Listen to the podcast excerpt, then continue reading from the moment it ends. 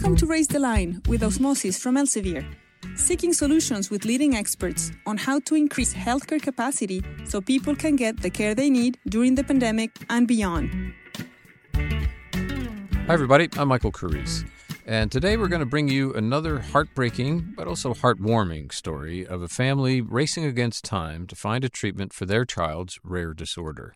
As in every other episode we've done with parents of these children, my guest today is also striving to help all the other kids with the same challenge, but unlike our other parent guests, she and her husband are both physicians, which obviously adds a pretty interesting dimension to the story. So I'm delighted to welcome Dr. Jerry Landman to Raise the Line today.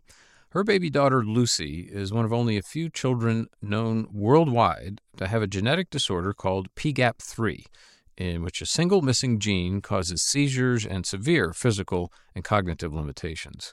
We're going to find out about Lucy's struggles and the efforts Jerry and her husband Zach are making to help her and many other children through the nonprofit they created called Moonshots for Unicorns, which is funding research into PGAP3 treatments and other single gene disorders. And there's an interesting connection to autism in all of this that we'll be learning about as well. So thanks very much for being with us today, Dr. Landman. Thank you so much for having me. We love the opportunity to talk about rare disease. So let's start as we always do with learning more about our guest's personal and professional background. What first got you interested in medicine and then why pediatrics? Yeah. So I always knew I wanted to do medicine from a very early age. You know, I um, love the idea of being able to help others in moments of need. Think when you, you're sick yourself or you have a sick family member, you just really want someone that you can who will empower you. And then in medical school, you know, I just loved pediatrics. I loved the idea of treating the the patient and the family as well. And kids are just so much fun on a daily basis that I knew I'd never get burned out doing pediatrics. And has that proven to be the case? for the most part. My life is busier than planned on at the moment, but I still really derive a lot of joy from the three days a week I spend in the office.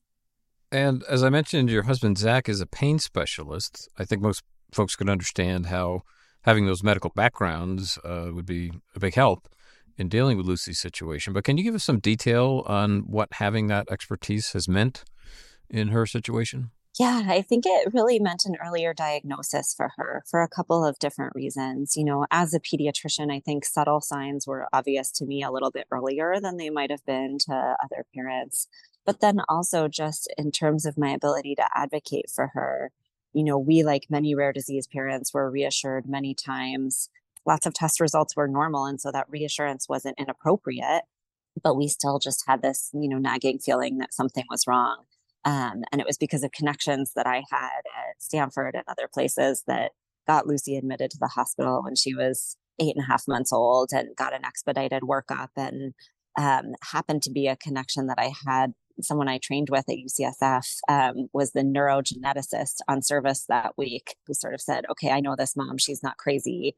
Let's send some broader genetic testing, even though all the other tests are coming back normal. Yeah, that is pretty key, I would say. Yeah you can probably understand then for parents who don't have this expertise just how much more challenging this whole situation could be, right? Absolutely. Absolutely. And I think it's really challenging for families, especially when, um, you know, doctors are telling you everything's mm-hmm. okay. And uh, my husband and I, even both as physicians, probably had the hardest time in the month and a half prior to her diagnosis when, you know, we were kind of alternately reassured on different days you know, there one day when I thought everything was okay, and Zach was like, "No, something's clearly wrong," and and the opposite days were true as well. And I think that would be really challenging for a family that that didn't have the kind of support system to bounce things off of, um, and the ability to actually do something about it when you were having those feelings. Absolutely. So it'd be great to get an understanding from you of PGAP3 and the kind of clinical explanation of it, and then how it affects Lucy on a day to day basis? Um, you know, we first started to notice something was amiss with Lucy at around four months old when she was just a little bit floppier than other babies.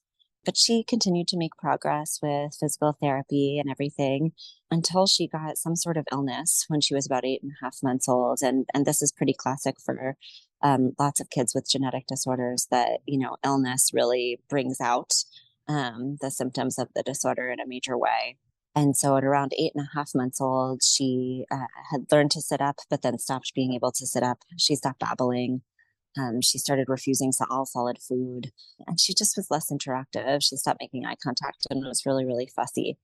Um, and those are pretty typical of the symptoms of PGAP3. You know, there's hypotonia or, or low tone floppiness, lifelong ataxia or sort of inability to kind of be steady um, and know where your body is. Many kids with PGAP3 don't walk. Um, Lucy's just learning to walk right now. And then there's intellectual disability as well and some autistic features. So Lucy has no expressive speech. There was maybe a couple times that she said a word with meaning, but it's not really reproducible. And she has a, a lot longer processing time. So if you ask Lucy, you know, where's your head? You look back 30 seconds later and she's touching her head when you think she didn't get it at all it affects every system in her body. Her gut is as slow as her mind is. Um, so she has bad reflux and constipation and suffers a lot from tummy troubles. That luckily, as a pediatrician, I am somewhat good at treating, um, but it still definitely impacts her on a daily basis. Yeah. And then um, about 70% of kids with PGAP3 um, get refractory seizures at some point in their life. Lucy, luckily, does not have seizures yet. And can you tell us, for the clinicians in the audience, what the mechanism is that's at work here, what's missing, what the problem is? Yeah.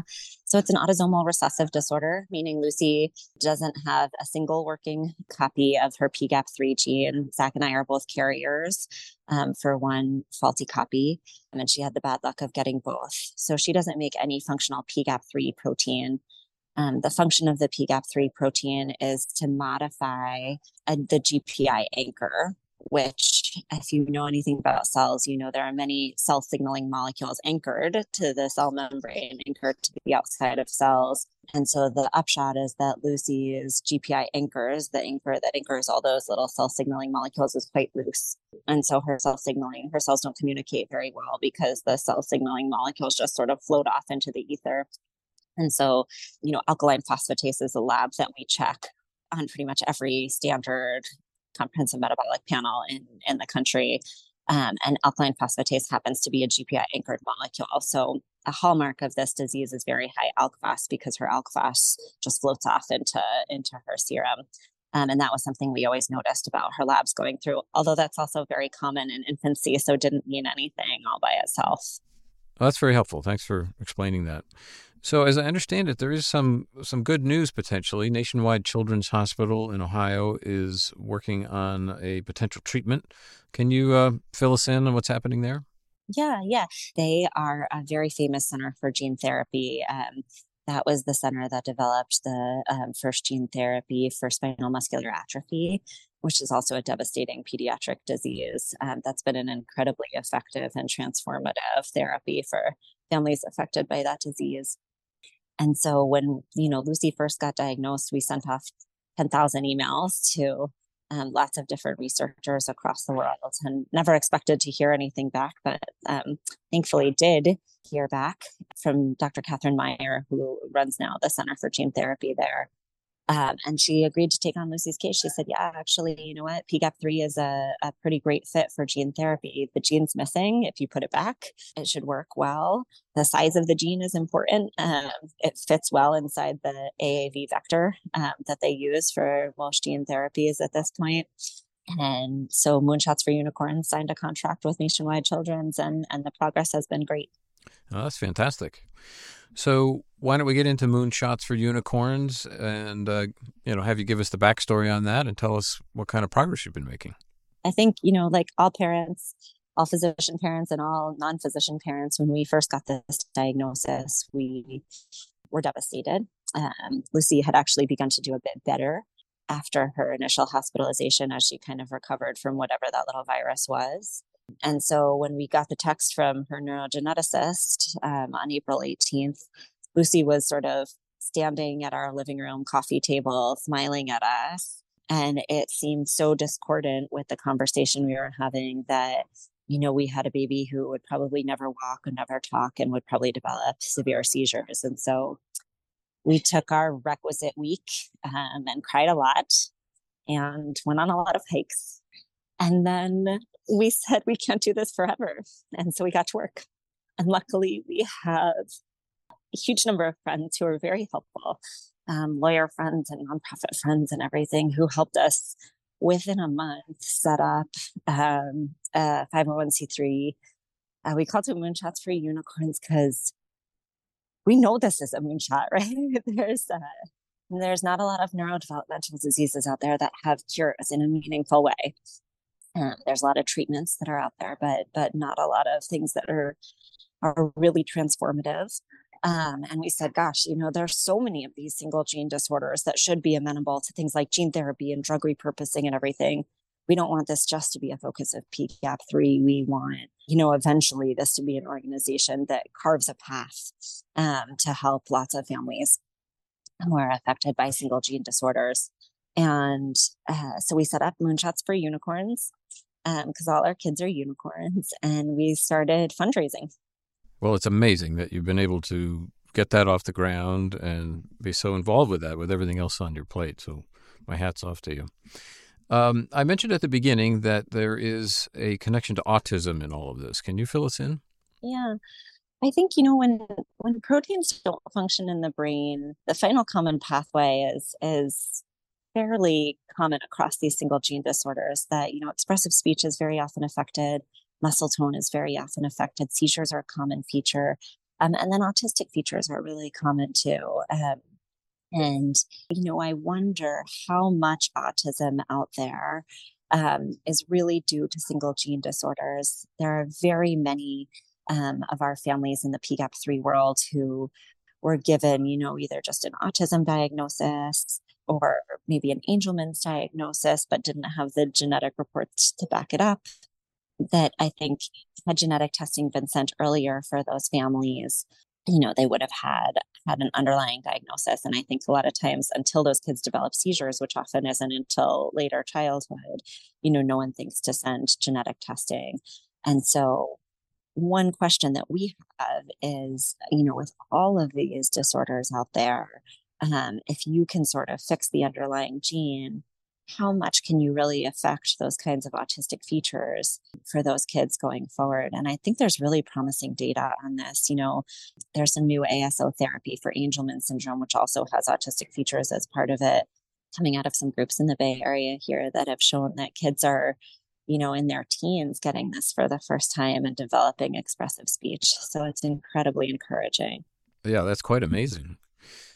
So, on the Moonshots for Unicorns page, you talk about not being able to meet your child. Can you explain more about what you mean by that? Yeah, I think, you know, I Lucy has two older sisters who are neurotypical and you can just sort of look at them and listen to them play and then look at Lucy and just wonder who she would have been because you know you, when your first two kids are so different from each other but still both so cool you know you when you have a third child, you sort of wonder who are they going to be, right?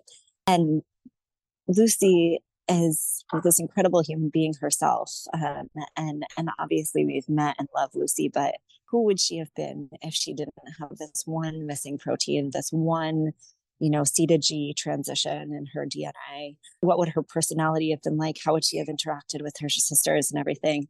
And that's what we mean by like, you know, we would love to meet the Lucy that had a PGAP3 as part of her too. That makes sense.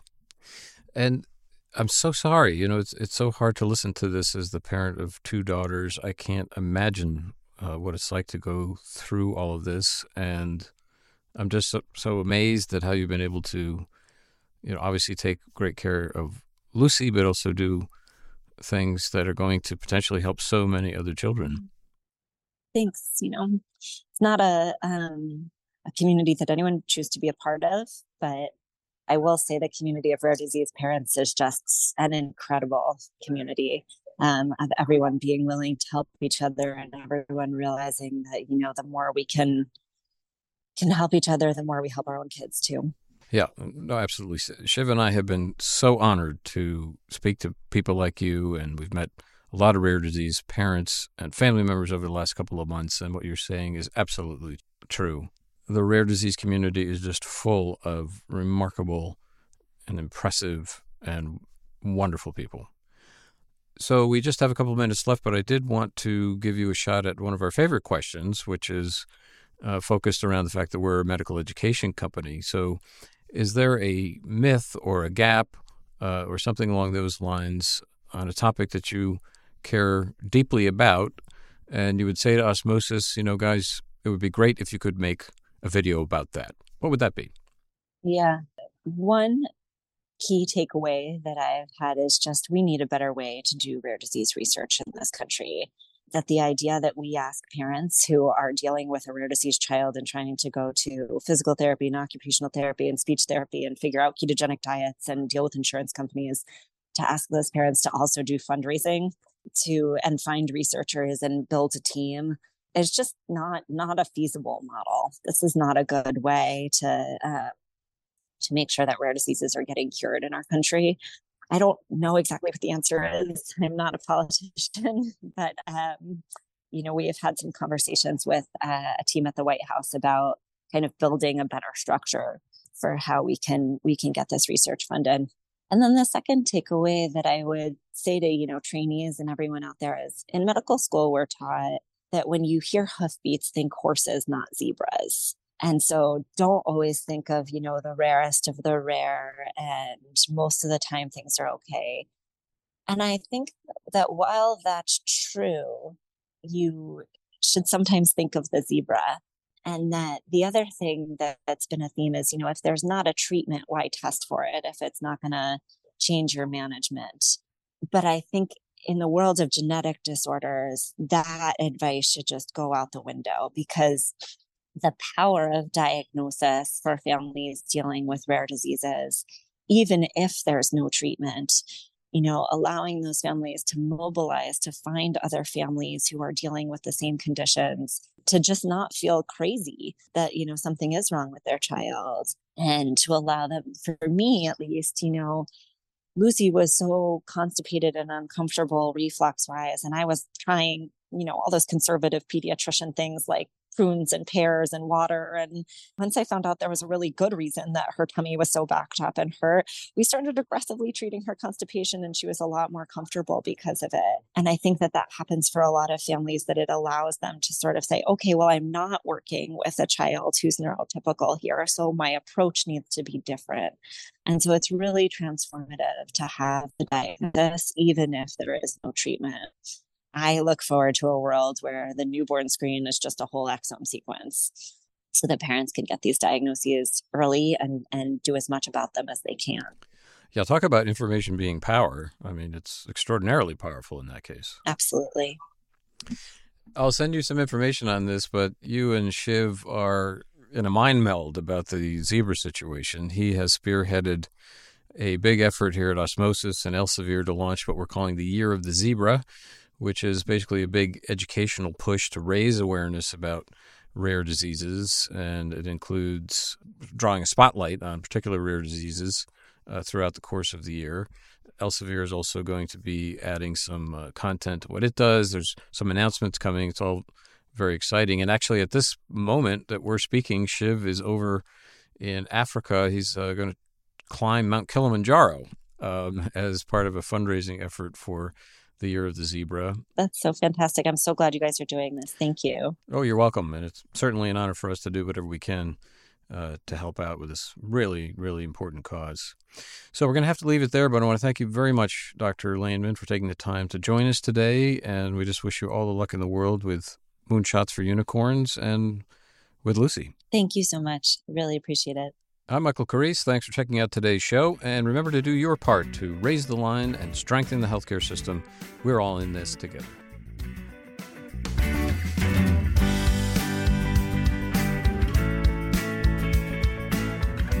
If you like this podcast, please share it on your social channels. You can also subscribe to the series and check out all of our episodes at osmosis.org slash raise the line podcast.